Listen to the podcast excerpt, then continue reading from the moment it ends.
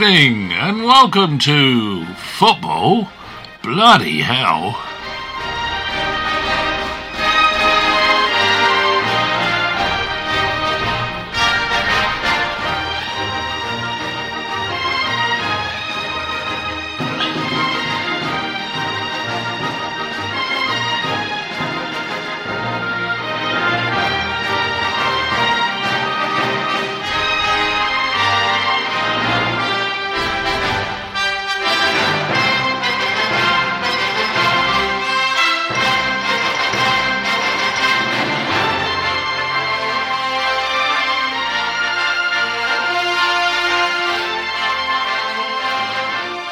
The show tonight, we are joined by Dave Hilda Pryor, Rick Hyatt, me, Paul Thorpe, and Josh Staunton from Yeovil Town Football Club. Good evening, everybody. Welcome to Football Bloody Hell.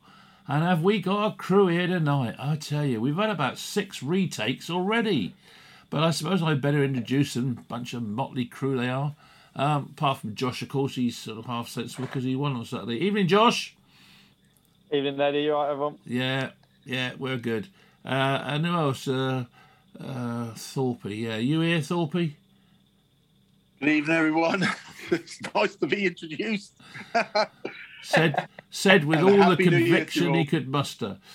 And uh, Rick, fresh from his exo- uh, experts uh, commentary on uh, uh, Saturday. Was it Saturday? Yeah, it was, wasn't it? Evening, Rick. Evening. Evening, Hilda. That's it. Evening, mate. Merry Christmas, everyone. Yeah, we've done that bit already. I'm here. But as I was just saying before I had to retake it for the sixth time, um, there's only one thing we can really start on. It seems to be that the uh, the Football League have had this meeting and it's going to be carrying on as we are at the moment. So what do we all make of that? Who's going to start on this one? I, well, I, I, I'll I'll start on that one. I think it's um, i- important, I think, to keep it going. Uh, It's interesting that they've actually said that um, even if you've only got 13 fit professional players, because it's been quite evident recently that um, the games have been cancelled with, um, you know, with, with um, a certain amount of players not available. But Leeds United, bless them, he said, I'm not having that. I'll play my youngsters. And, and I, was, I was thinking about that and thinking, well, that's, that's really interesting, actually, because you've got all these professionals, probably 60, 70 professionals at these top clubs that you believe are good enough to become professional footballers at your football club. But then you say, after like four or five of your main players are out, actually, we'll cancel the game. Well, surely it should be given an opportunity for other players to come in and to keep your games uh, ticking along. Um, because it's you know we've seen in the past when so-called lesser players have been put in, they've actually done quite well. So I think it's a good move. I think it's for people's mental health. As long as they can be safe, I think it's really really good. And um, looking forward to it over Christmas. Next. Yeah, I definitely agree with Thorpe. I think the the whole concept of having a squad is you have a group of players who are ready when they're needed, and and like Thorpe says, the young lads who are in the 23s. That as a 23 year old in a in a in a group, that's what you're waiting for. You're waiting for injuries or illnesses for your chance. And you know what football's like. Some teams are no doubt using it to their advantage. Of they've got a few of their key players out injured, they'll try and delay them, miss a couple of games to get them back. I think it, definitely in the Premier League, the squads are more than big enough to cope with five or six players injured or ill. Surely, I can, under, I can I can understand a bit at our level when the squads aren't so big, but I mean, I agree with Thorpe. It's- That's what, as a young player, you're waiting for. You're waiting for your chance, and as a fringe player, you're waiting for your chance. I just don't think it's fair that it was. It's pointless having a squad. It's pointless. You might as well have 15 first team players if you're going to do that. Do you not think though that it, it, it comes down to a bit about you know who's getting jabbed? Because if you've got a group of players and and let's just say they've got a very strong-willed, um, vocal player within them who says no, I'm not going to have it done, um, then you know suddenly a whole load of them sort of I don't know whether they get intimidated into not having it or or whatever, but convinced to not have it, and then you've got another t- a team that's just got everybody says, yeah, no, that's fine. We all get a jab. do you not think that that's going to put some teams at a disadvantage? How? Well, because because they're going to be um, having to cancel games or having to put in under 21s and weaken their side because somebody's said they're not going to have the jab. It's a prerogative, isn't it? Yeah. Yeah, and, and if the jab was 100% effective, then yeah, that'd be an argument. But it doesn't. It's a it's a larger political thing, and rather than go down a rabbit hole for about three hours with my thoughts on this, it doesn't make any difference. You can still transmit it. You can still catch it if you've been vaccinated or not. I presume the only thing is the self isolation, is it? If Yeah. you're not vaccinated, you have to you have to self isolate for ten days. It's, ten it's days, long- yeah. Whereas if you're double vaccinated, it doesn't matter if you come into contact with someone. But I suppose that's at the club's discretion, isn't it? They play the players enough. It comes down to the moral, the moral thing, which is way above my pay grade. Well, um, without It's such a difficult one. without naming names, though, Josh, and I, I know that this this whole issue seems to be a little bit sensitive as regards to clubs divulging who's had jabs and who haven't. I, I don't quite understand why it's so sensitive, but it seems to be. Um, you know, with, as I say, without naming names or dropping yourself in it, what, what's the situation at Yeovil? Can you can you enlarge a little bit without being? Uh, Um, to be honest, mate, I don't really know. I think the doctor and the medic know exactly who's had it and who hasn't. I've, I've, I'm double jabbed. I'll be getting a booster. yeah, Um, I've got no problems with it. I've, I've put plenty of injections in my body, which I didn't know what was in it, so one more probably isn't going to hurt me. Hmm. Um, uh, but I honestly have no, I have no idea. I think there's quite a high uptake in our group. I think the lo- I don't know about the rest of the league. I know League One and League Two. There's not a massive uptake, is there? Sixty odd percent, I think, have taken it. Hmm. But um, I've, in all honesty, I have absolutely no idea on that one. I mean, have It's you heard? that have you heard any any sort of um, you know very strong arguments against it with a, with a reason? Because I haven't heard uh, any sort of particularly good reasons for not having it done. Uh, I think it's probably the fear of the unknown. I'd probably say it's the biggest reason, isn't it? Because, but AD, mate, you're wasting. I think I'm, I'm, I'm probably the wrong person to talk to. I don't really. Hmm. I'm not caught up on it. I think I done whatever it took to get back to normal as quick as possible, and Yeah, I think we And, all uh, we all feel that. Though. yeah, I um, I had no. As soon as I could book, I booked it. Do you know what I mean? So Hmm. I'm sure some people have very strong views on it. I'm not. I'm definitely not one of them. Uh, maybe if you want to ask about the um, the vaccine and the uptake on it, maybe Victor Lindelof or Sergio Aguero might be two players that possibly have an opinion on it. Well, I don't know. I've, I don't. I've not heard any evidence to suggest that that both Lindelof and Sergio Aguero have, have had any reaction to it. They've just had a dodgy heart, One's as had, far as I'm had- concerned. one's had to retire and one got substituted out of the game through breathing difficulties. Yeah, but they haven't said that's because of the COVID uh, thing. It's just a Lindelof did, did he? yeah, he Yeah. get to come off. Mm. Oh, really? When was that? In the um, Yeah, recent? one of the one of the A recent couple of games. weeks ago, wasn't it? Oh, Yeah. yeah. Mm. Oh, wow, I didn't know that. I think um, Jurgen Klopp touched on the points actually where, with his squad is that um, if people don't want to take the the jab, which um, you know they're totally you know right to say that I don't want to take it, it's, it's their body and whatnot. So it's um, but he said it makes it extremely difficult because you know he has to try and isolate that player from the main squad for a longer period of time. So you know they might need to eat separately. Um, travel to games separately and uh, uh, until they get into the dressing room, and then uh, when they have their uh, their test done before the game. So it makes it a little bit more difficult to organise stuff, which um, you know, he says, you know, he, he accepts that some people don't want to take it at the moment.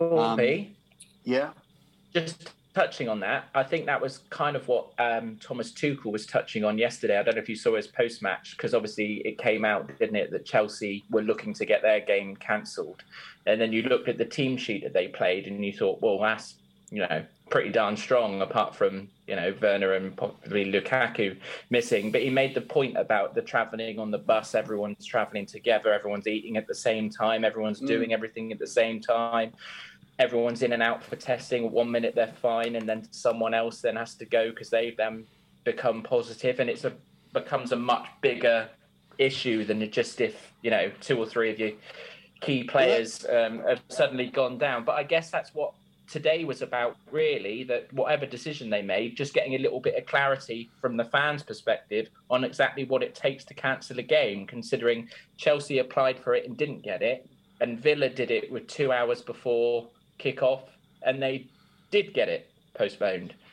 But that's the point I'm, I'm trying to, to make is the fact that it is is is one that's that's Chelsea's you know like that's their club that's their business. They've obviously decided that everybody is sticking together in their bubble whatever. Where like Jurgen Klopp's obviously decided no actually at the moment you know you need to travel to the game on your own. You need to make sure you're there and and actually you need to go and eat across there and then I'll keep I'll have you I'll actually have you close to players um, for as little time as possible, as, but until you get your test done. I, I, I don't know. I mean, it's different. You know, He's, different um, businesses. He's changed his mind on that now, then, because he's he's the last thing he said was that he wasn't going to sign anybody who hadn't been vaccinated. Well, he said that, that he said then that Yeah. that makes a different difference with the actual signings. Maybe we would have to think about who we actually sign and if they are vaccinated or not vaccinated. You know, so it takes us down a whole new route, doesn't it? And and, and discussions that could go on for hours and hours. But um, it's just what going back to the actual like um, you know Chelsea not being granted. I don't think any club should be granted when you've got seventy odd professionals. Now I know that those all those professionals are going to be at different standards, but you're telling by signing them on, um, you know, a, a, a, a contract at your football club. I mean, we would never ever have seen our centre half pairing of last year at Liverpool uh, unless un, unless we'd have you know had all those injuries, you know, and, and they did an amazing job. So that by giving these um, so-called lesser players an opportunity, you know, I think that actually it's enhancing their career other clubs might see them and say, "Oh, hang on a minute, they might be available next season because we're going to have Van Dijk back, or whatever. We might be able to get one on loan or give him some game time, and that might that might enhance their career of of a, a, a different football club as well. It puts them on the market. You know, their their monetary value goes up. So there's a lot of pluses to actually say, actually, no, no games are being cancelled. Utilise your, you know, your seventy odd professionals so that you can fulfil your your your games. Well, I tell you what, Uh, so- I bet you if Pep Guardiola suddenly finds he's got seven or eight players out with COVID, I bet he doesn't put his tw- under 21s in. He'll get the game cancelled for sure. I mean, my, 13 my, players, my, out with play, one goalkeeper. As long as you've got Yeah. that, Yeah. you can fulfill the fixture. my my whole attitude towards it is, is obviously slightly different to perhaps all of you. I don't know, in so much as I'm a lot older than you, and therefore, if I was to get it, the chances are I would have a problem with it. Whereas more so than you are, because purely because of my age factor. But Eddie, just touching on that, we're talking about obviously the games and the players and the squads and everything at the moment. But how would you feel as a fan at the moment going into the games? Would you feel safe, or would you? How how would your thoughts on this? Well, my thoughts are no, I, I wouldn't feel particularly safe on it at the moment. Um, I mean, having said that, I mean, you know, the the the one before the this Omicron one was perhaps more more lethal in its um, its effect on people, or it appears that way anyway, because there haven't been that many people that have died from Omicron yet. But hopefully that's that stays the same. But me personally, because of my age, I'm I tend to sort of not. Why put yourself in in in harm's way? It, it's it's easier to stay home and hmm. keep out of it. So that's basically my, where I stand on it, purely because for that reason alone. Just be interested You know, to see if they do anything with capacity of crowds over the next few weeks. Obviously, I hope that isn't the case, but you just wonder if any decision might also be made on that as well. Well, it could be, but then again, at Yeovil, for example, it doesn't really apply because because we we're not getting over four thousand is the figure, I think, isn't it? So we're only getting like two thousand odd there these days, aren't we? So unlikely to affect Yeovil. But um, but you know, but it's um, it is a difficult situation. There's no doubt about that. But I, I, I do, and I do think that personally, I do think that some teams, it might even be my, my Man United that that have got seven or eight and they get it called off when they should be playing the under 23s or the under 21s. Um, but you know, I bet it's going to happen somewhere along the line. It'll happen. You watch. Let's move on. they had to keep going at the moment just because just because who knows when you could call off this group of fixtures, the next one, and then say you're going back the next day and then get another spike or whatever. So it's probably just from fixture content, congestion wise, probably just the sensible idea, just to go as best you can and keep trying to muddle on through because there's no space for And games to be re- Spurs are already about four games behind everyone else, so it would Well, be such an have imbalance European at the end games, the Yeah, they're not having European games now. touche. Yeah, Jesus. There you go. Hmm. Well, I guess there's not much we can do about it. The decision has been made, and they're going to carry on. So, um, whether there's anomalies or not, it's gonna it's gonna happen one way or the other. Purely selfishly, I'm pleased because I want to see some football. I don't want to suddenly have no football anymore. Because once foot, Oh, once football gets affected, it'll next thing you know, it'll be it'll be horse racing, it'll be everything, and then you know we'll all go around the bend again. So I don't particularly want that to happen. I'm sure, but. Uh, you know, it is what it is at the moment, isn't it? So, moving on, Spurs versus Liverpool. Well, first thing, first thing to say, it was, it certainly was one hell of a game, um, even from a, a neutral of the the two teams concerned. I mean, it was a, it was a very good game to watch. Although I fell asleep in the first half, I have to say, but uh, I saw the second half, and it, yeah, it was good. Although how how Harry Kane is still on the field, I don't honestly know. Um, which brings us to referees, I suppose. You but- still on it? I mean, what a tackle that was. I think I think I think this is yeah, I think this proves that- as well that, that the VAR is still not being used properly. You know, I know we keep on we've gone on about it, and then it got a little bit better, and then for me, it's now they're now saying, oh, they don't want to change the referee's decision if it's not a, a big mistake. The whole point of VAR is that if there's a mistake, just correct it. You know, and it's very very simple as far as I'm concerned. If there's a mistake, just correct it. You know, and there was clearly a mistake made there by the referee. And I actually think that's a leg breaker. I actually think that's worse than than the than, than the other foul that got Mm. sent off. I think that's uh, I think it's twice as bad. He's out of control. They say if you're out of control, Yeah. correct me if I'm wrong, Josh. If you're out of control, uh, studs showing, you know, with an intent to possibly injure a player, that's a red Yeah, I was lucky Robertson saw it coming. I think that kind of helped Kane's perspective because Robertson didn't have his, his leg, you know, planted. Otherwise, it, you say it could have been a lot worse. The other thing as well is he had two feet off the ground.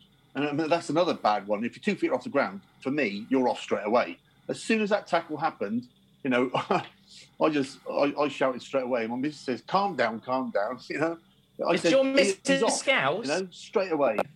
Calm down. Yeah, yeah, calm- yeah, yeah. Calm down, calm down. you know, um, then you go and see, well, so that's he's not going to send off clarities with it, and that was actually worse. And then he goes and sends him off. I go, oh, I've lost, I've lost all faith in it again because it's just not being used Yeah. properly. I mean, Newcastle got done with one as well, didn't they? Did Oh, yeah, that was blatant as well, wasn't I, it? I didn't actually see it, but um, that was quite a bad one, wasn't it? Yeah, the As soon as you goalkeeper bring, took it and took the player down when um, the ball wasn't. Well, it wasn't even anywhere near the goalkeeper. He just That's ran right, into him in yeah, the area. yeah, just took him clean out, which was again was a was a clear penalty, wasn't it? Like, you know, so it's, uh, Thorpe, I don't know what you yeah, though. I, um, if you saw the decisions last week, I was talking to Ailey on the phone about this earlier. Um, but um, last week, I think we were talking about, about there were six penalty decisions, wasn't there? Yeah. And there were like we were, and they made a point in match of the day that the fact it's almost like the referees got together and went, right, okay, we can't have another weekend of six penalties. That's Yeah. too much. And then they've just completely changed the threshold because that Jota one was was so confusing because all right, okay, you might get a ref that gives it and, and you might get a ref that doesn't. That you know that's fine. That's the way it goes. But the fact that he said the reason that he didn't give it was because Jota stopped. Yeah, okay, that that's fair enough. But that still doesn't not No. make it a foul, does it? If someone goes into the back of him. And what made it worse is that someone did that on the halfway line. It would have been a, and it was a been free foul. kick. Yeah. I don't understand what the difference is. No. And it was just decisions It- like that all through the game for Spurs and for Liverpool that were just so odd. It's very simple. There is no difference. There is no difference. It's just that the, the pressure on giving a penalty is that much greater on the referee, isn't it? And um, and and sometimes they bottle it, and I, just think he bottled it. You know, to me, to me, even if you're slowing down to get your shot going, which you have every right to, and the player crashes into you, it- it's going to be a penalty. I mean, I've had it in the past. Josh has had it, you know, probably numerous times where they they're very clever and they draw the foul, you know, and and, and um, you know, unfortunately, you end up giving away a penalty. Like you know, it's um, it's unfortunate, but it's it's about staying on your feet, and you know, and, and they didn't do that, and they just piled into him. And I'm not being funny though. With that, that one as well, he, he was quicker. So to me, Yeah. by pushing him right in the middle of the back, Rick, Rick, an and, easier Rick, and, Rick or AD, what did you guys think of it? Because obviously there's quite a few decisions. Like obviously, for- obviously we're Liverpool fans, so obviously we're going to look at it certain ways. I did think the Robertson one was a foul as well. There was a lot of talk of the Salah handball, but I think that's the rule that's the issue. Because last year it was if it was hit the hand anywhere in the build-up, then it's a free kick to the other team. But then because he did he intentionally handball it, you could probably say no.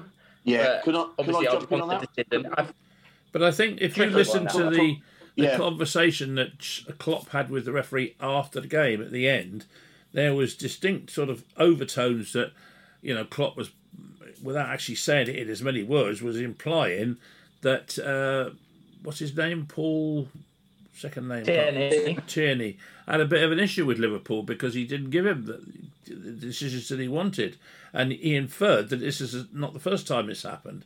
So whether whether there's anything in that, I, I don't know. But I mean, you know, I think they were all penalties personally, or everything, you know, uh, all red cards, whichever we're discussing at the moment.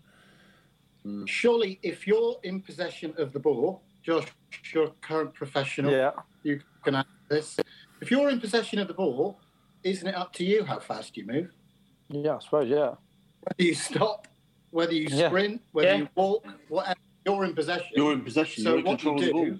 Yeah. yeah, Yeah. Yeah. Yeah. Definitely. much, Yeah. as it, much as it pains me, that was a penalty, and the referee also should have been consistent, and he should have gone to the VAR, should have gone to the screen with the Harry Kane one because he didn't Yeah. even do that. Surely, if he'd have looked at it, Did it, they not even look at that? then he would have seen. But don't- was, uh, No. Don't don't they go to the to the screen when they're asked to go to the screen by the the Stockley Yes, Park they- mob? advise them to go.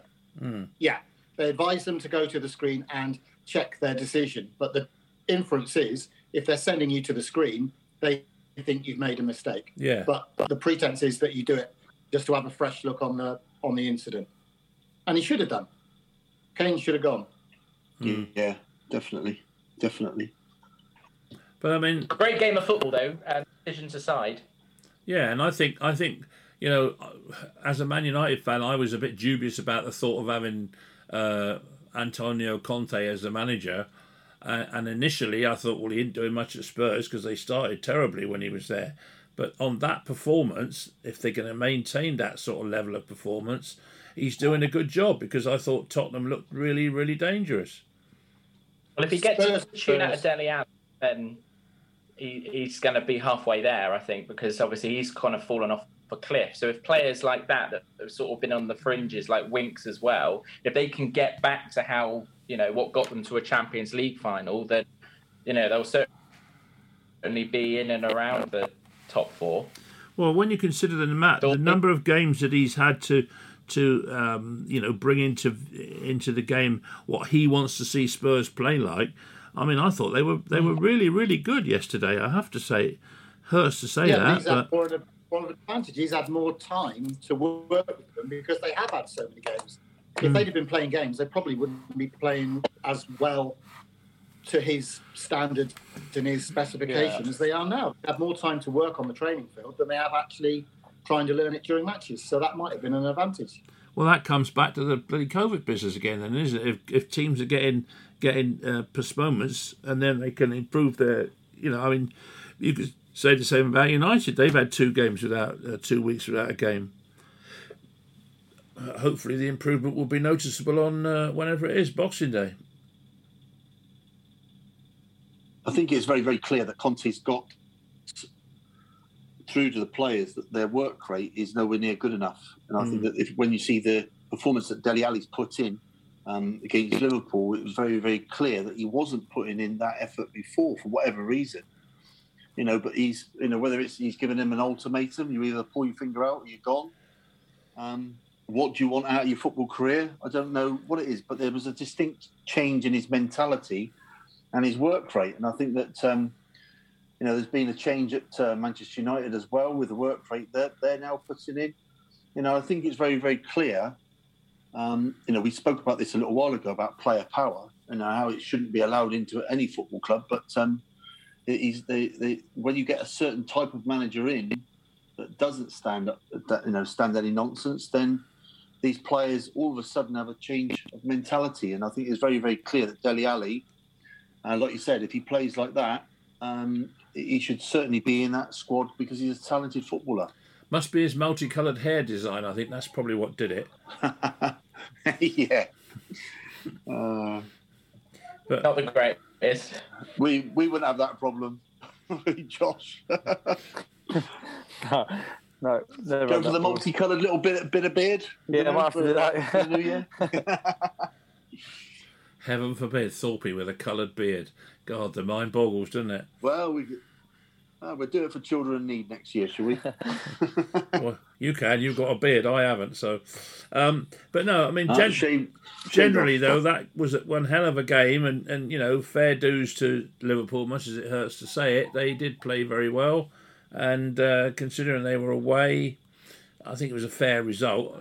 Maybe, maybe. Thorpe, um, sorry, AD. It was such a strange one as a fan because I thought we played well and I thought we were poor. I thought Tottenham played well and thought defensively they were poor. Like I thought everything that you could think about in one football match. Like Alisson was really good, but he made the error.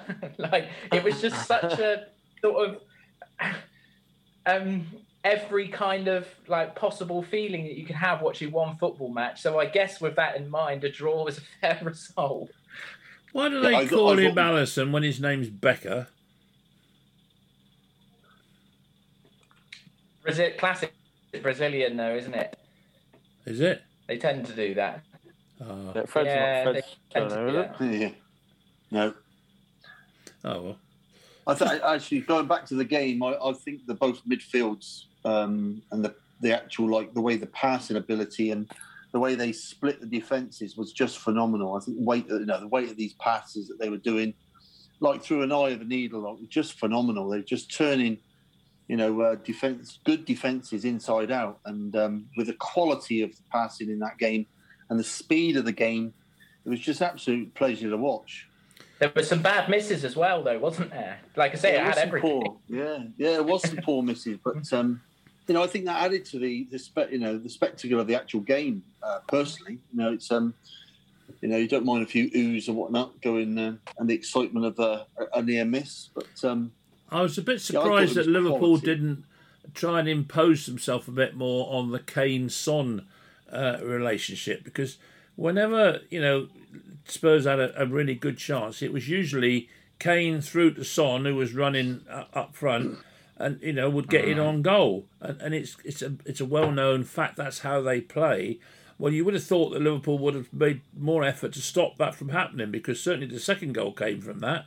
Well, plus the mistake by Becker, but um, Thorpe, I don't know what you thought, but I thought they were relying on their high line quite a lot for that. Yeah, they caught them offside a couple of times. Yeah, but uh, some sometimes you actually got to complement the the, the the, positiveness of the attacking play, and uh, you know sometimes you just got to put your hand up and say the play is that good. You know, I'm not saying it was this this case, but like sometimes the play is that good. Sometimes you can't stop it. You know, and um, I, I, I you know there's been a long time since they've actually gelled that well together.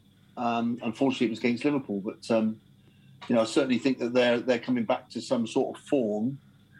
You know, but again, you know, when when teams up their work rate and they defend from the front and they press teams like like they pressed Liverpool, you know, that it, it was a clear and fantastic to watch both teams a high press, really working their defences. You had no time to, um, you know, no time on the ball, and that just made it an absolutely brilliant game to watch. I thought.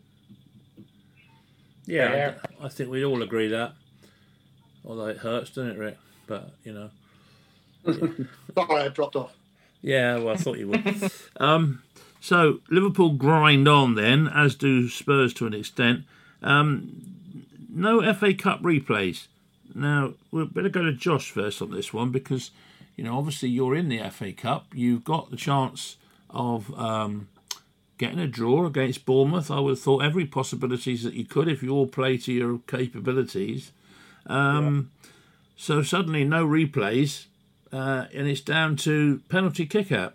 So what do you feel about that? Yeah, it's a bit of um, it's a bit disappointing, isn't it? Isn't it really? But uh, Well, you know, Yeah, you I could go for a replay at Bournemouth. I mean, you, you know, there's money there, isn't it? yeah, well, for me, it's, for us as players, it's not about the money. It's about an experience playing at a, a big ground or, or a proper football ground like that. And uh, Hmm. it's a shame, like the lower league clubs, like I say, are going to miss out on the money probably of taking teams to a replay, and the players will miss out on the opportunity of potentially taking teams to their um, their home ground, which as a player is a shame. Do you know what I mean? But Hmm. look, it's at least they're not cancelling the FA Cup. Do you know what I mean?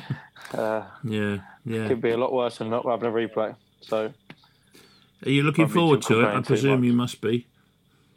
Yeah, to, but to be honest, I'm just trying to take it game by game at the moment. I haven't really given it too much thought, and hopefully, when we get to that date, everything will align for us, and we'll. Um, That's a proper Yeah, good. answer.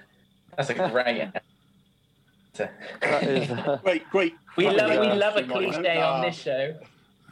Are you, are you looking forward to it, Josh? No, not really. I'd rather go shopping. Like, to be honest, mate, I haven't, I haven't really given it much. I haven't, I haven't really given it much thought, to be honest.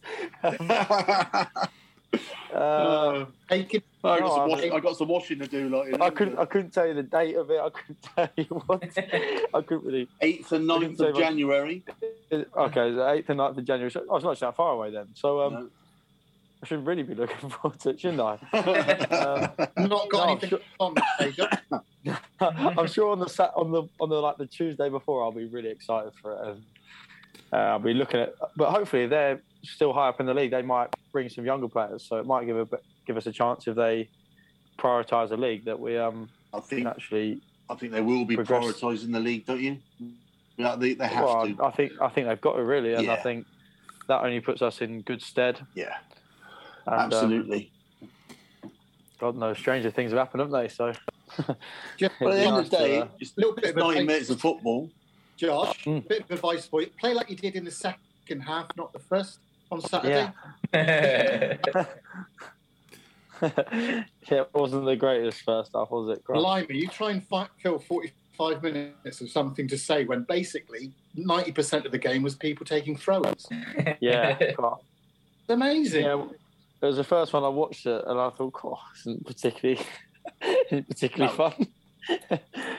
Hilda made it sound exciting, though. Trust No, me. he's got. He's well, got I he's tried got- to, but um, it, it, you've kind of hit the nail on the head there because AD even said to me there was times where he thought we had cut out, and I was like, no, I think that was just the game.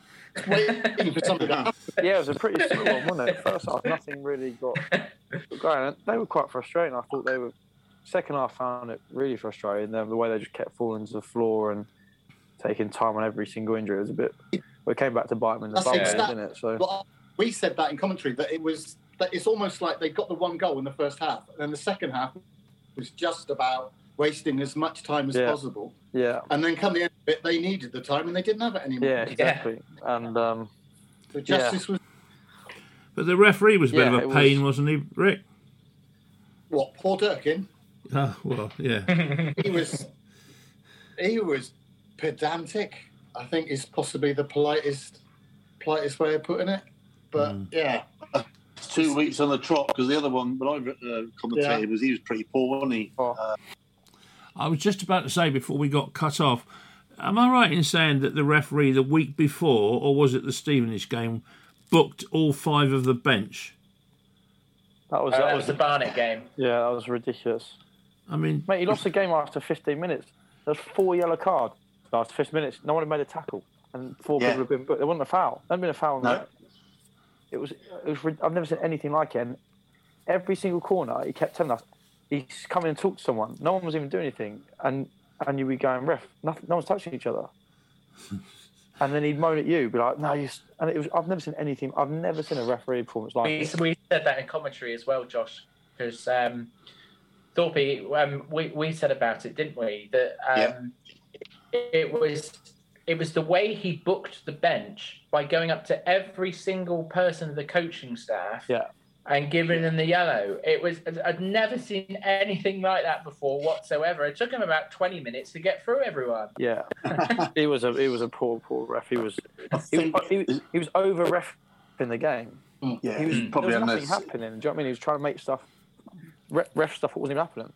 I think Just what you'll find that they they they would have an assessor there. That's probably why they just go over over the top Yeah. and uh, overanalyze everything. And uh, he would have been showing the um, uh, the, the bloke watching him Yeah. that, that uh, he was in control of the game by coming in into those corners and, and set plays and telling you it looks like he's in control of the game, but actually he wasn't in control of the game at all.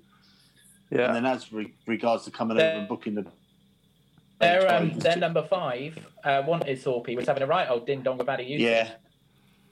it's it's just Yeah. a shame because because both teams were in good form and, and the game just had no flow, did it?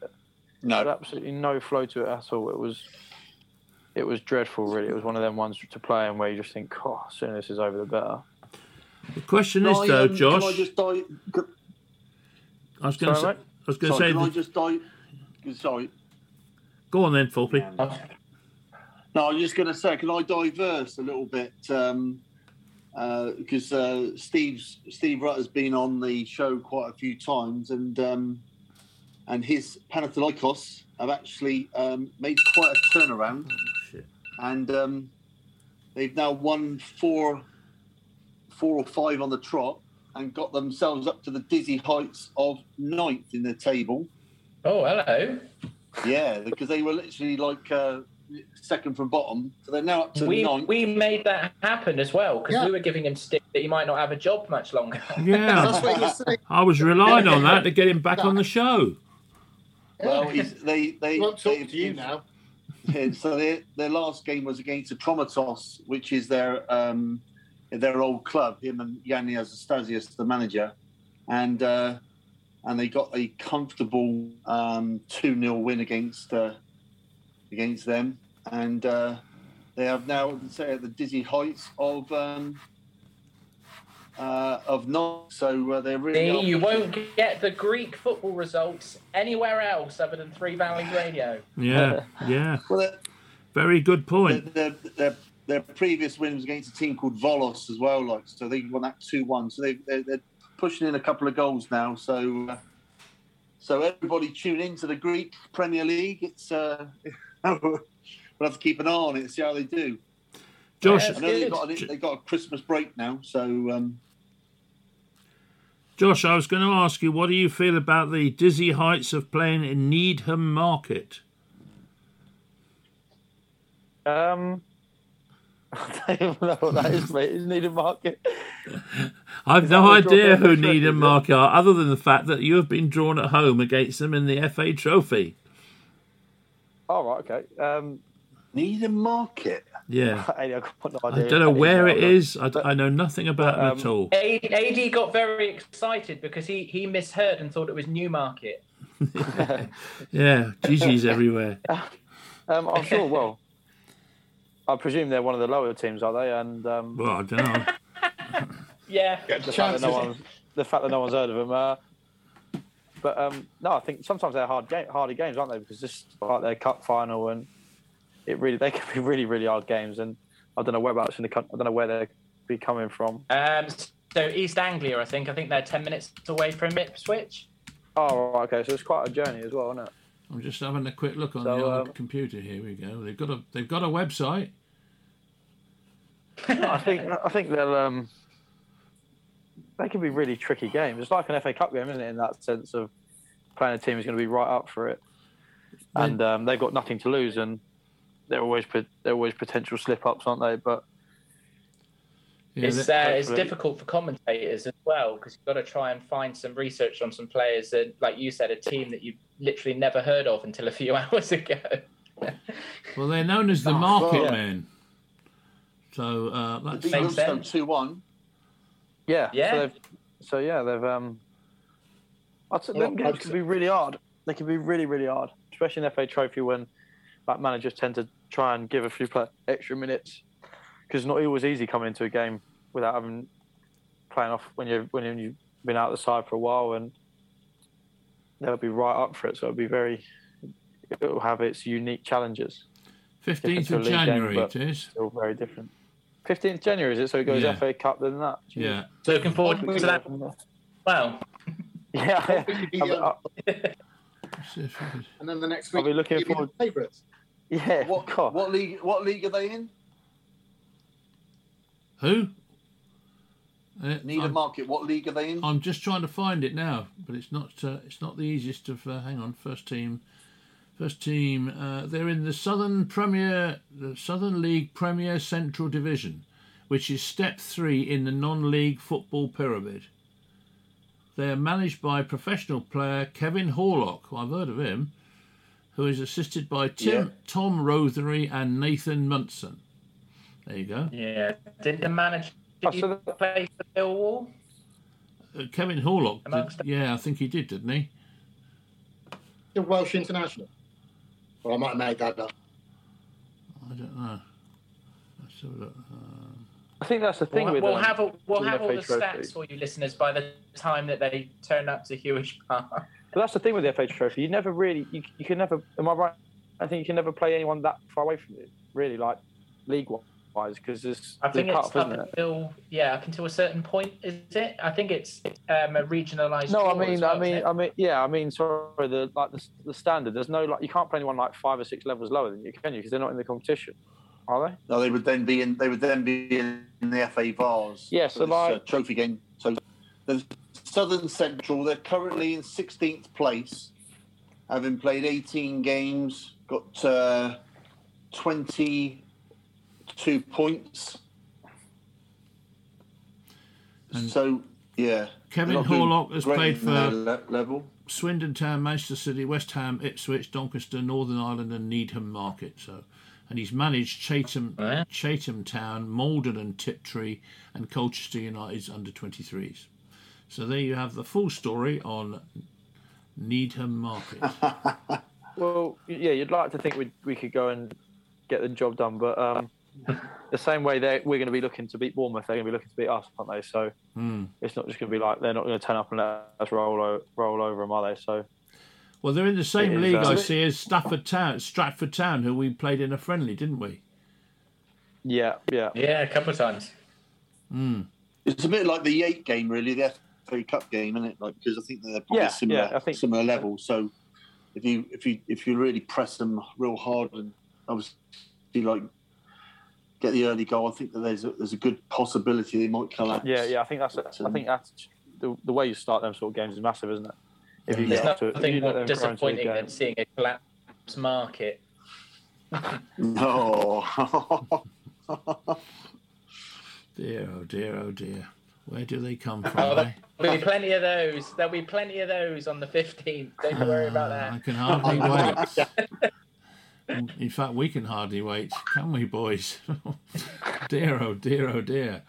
But anyway, um, so so you're basically looking forward to it, then, aren't you, Josh? Yeah, I can't wait. I think Yeah. that's going to be a good two weeks, isn't it? Yeah. Bournemouth, Bournemouth, Bournemouth, and then um, But I suppose we're lucky in, a way that it's we have got the benefit of being at home. Although I, I must admit, I do sometimes think you play slightly better away from home with less pressure from the crowd. But I guess it's not that much difference in it.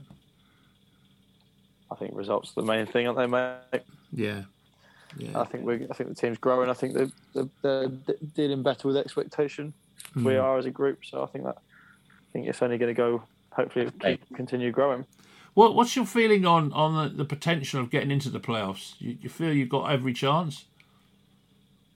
To be honest, I think it's a really good group. I think um, we've played teams at the top, and what we were when we even when we lost to when we lost when we lost to um, Boreham Wood, we sh- we should have at least got a point there. We played with 60 minutes with 10 men and battered them in the second half.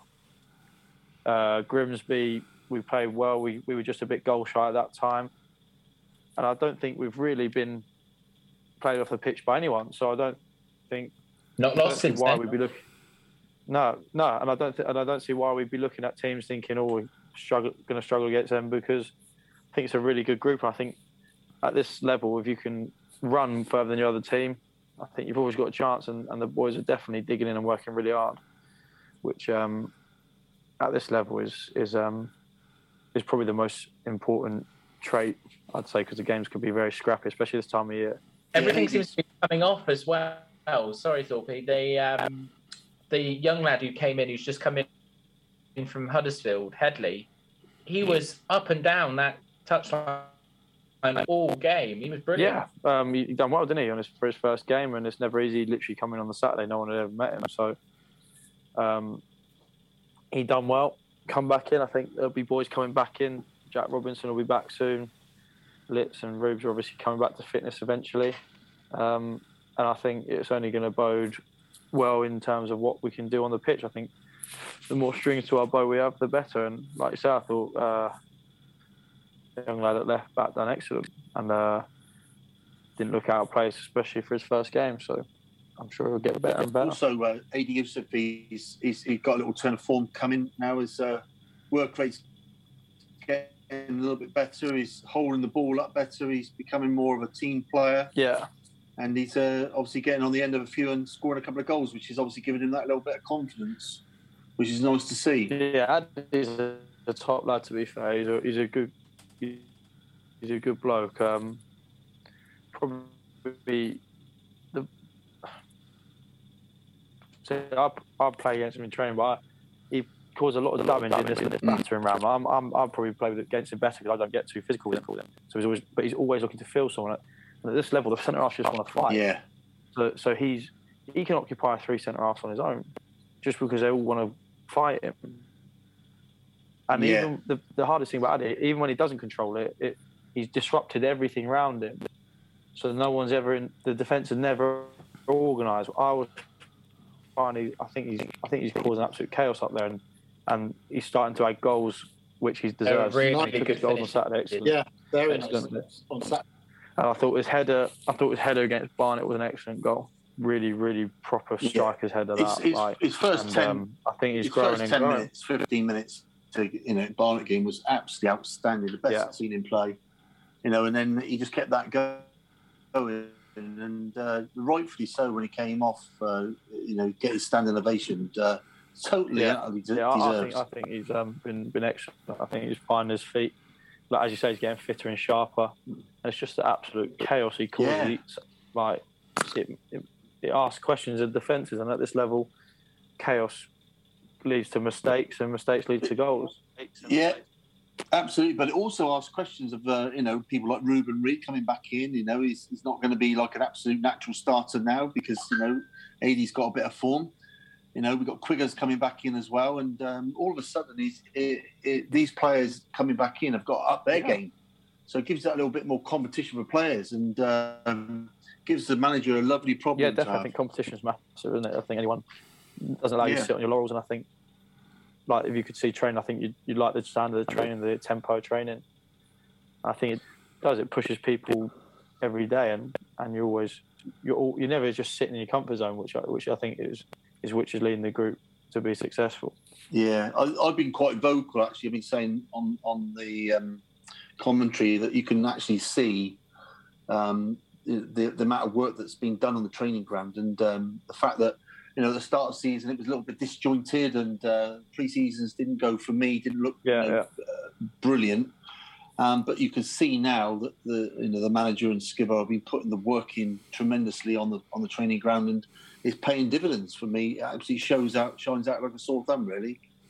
You know, it's uh, it's, it's great to see the, the, the group of lads joining together. You see there's some camaraderie there. Yeah, yeah, You, you know that the fans are enjoying the youngsters, even when they make a mistake. They can see the hard work that's going into it, and um, you know, I said like you know, you can absolutely see uh, as an ex-player like you know the amount of work that's going in on that training ground to get those level of performances up to where they are. yeah. I think it's a it's a re- very honest group. I'd say like I think the boys work tirelessly through training. Like they run and run and run, and then on a match day, I think that's all fans like to see. And the boys run and run, and like you can you can forgive a mistake if, if Mm. you know someone's going to work work their nuts off to get it back. And I, I think you look around like Knowlesy when he if Knowlesy gives it away, don't even they, no one sits there and sulks. And I think it's just a very honest group who who work really hard for each other. And I think that that uh, always stands you in good stead at the end of the season. So Yeah, yeah, got definitely, my fingers crossed.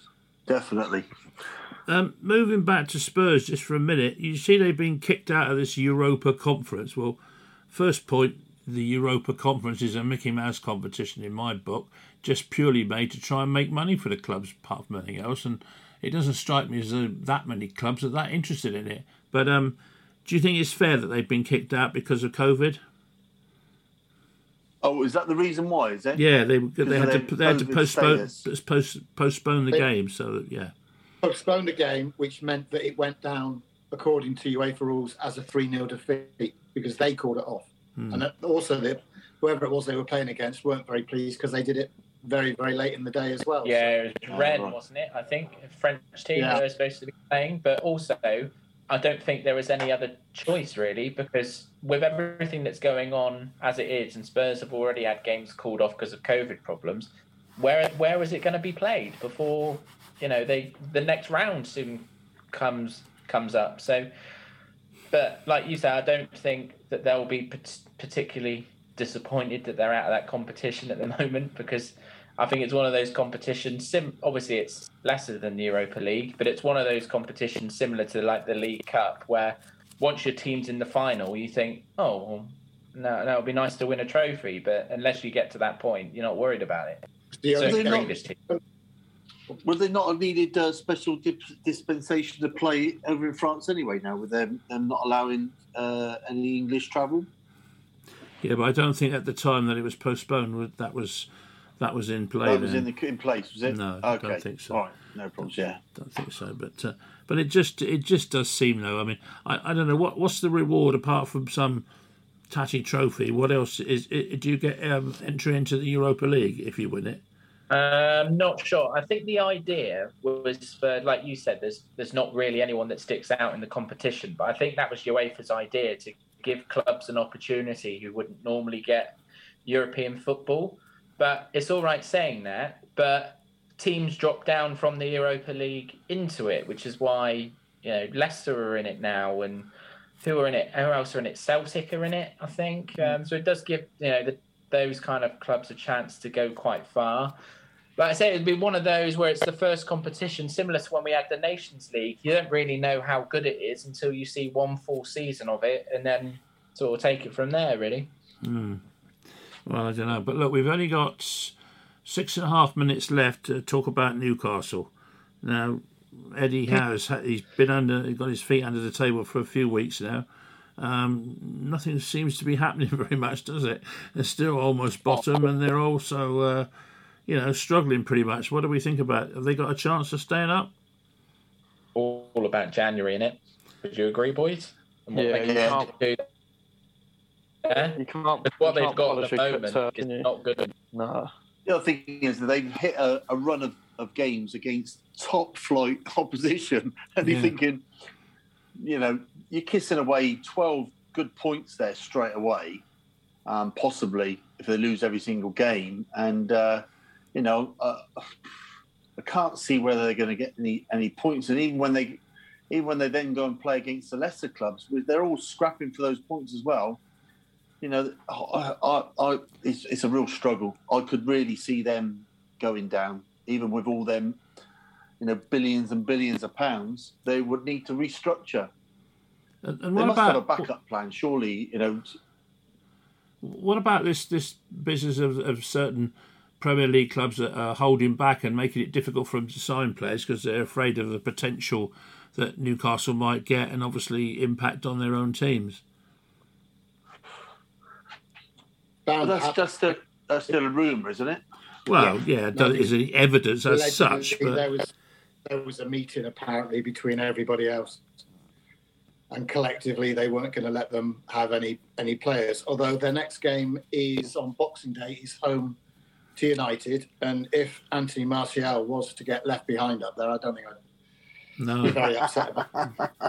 I think I'd drop him a tenner for the trouble. To be honest, Rick, wouldn't you?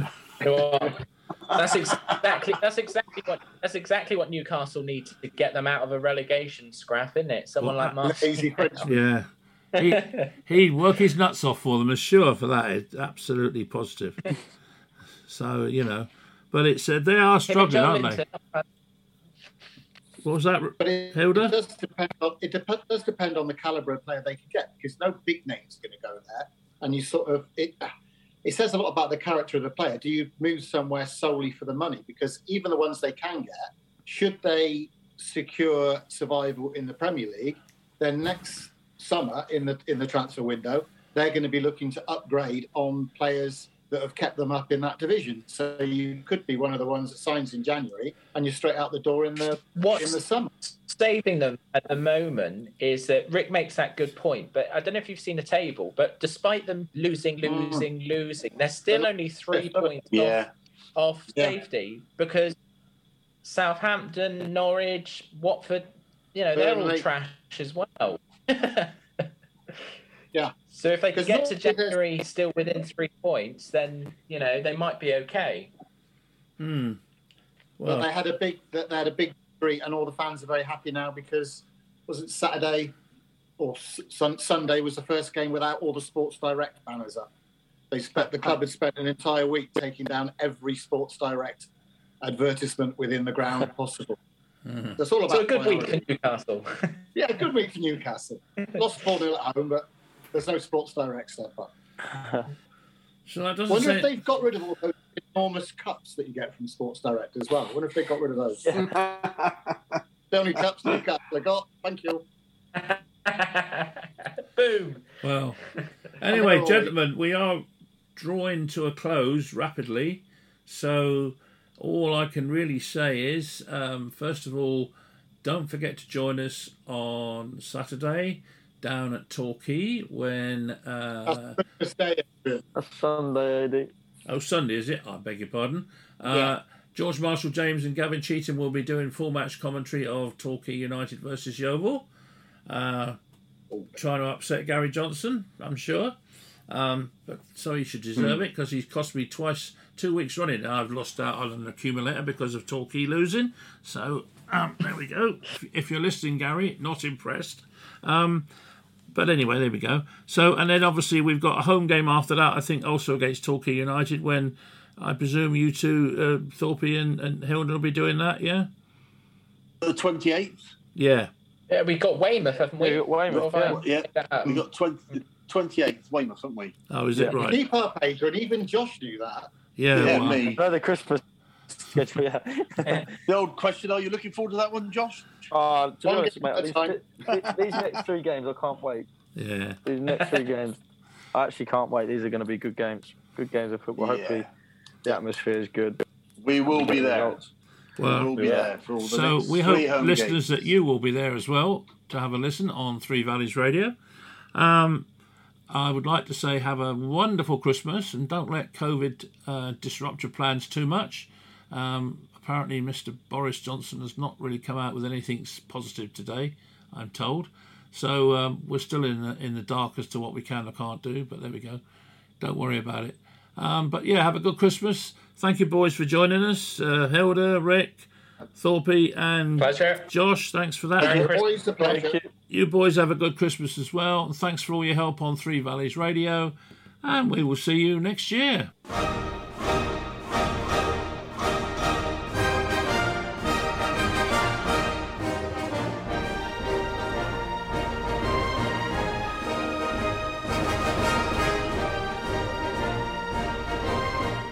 You've been listening to Football Bloody Hell on Three Valleys Radio.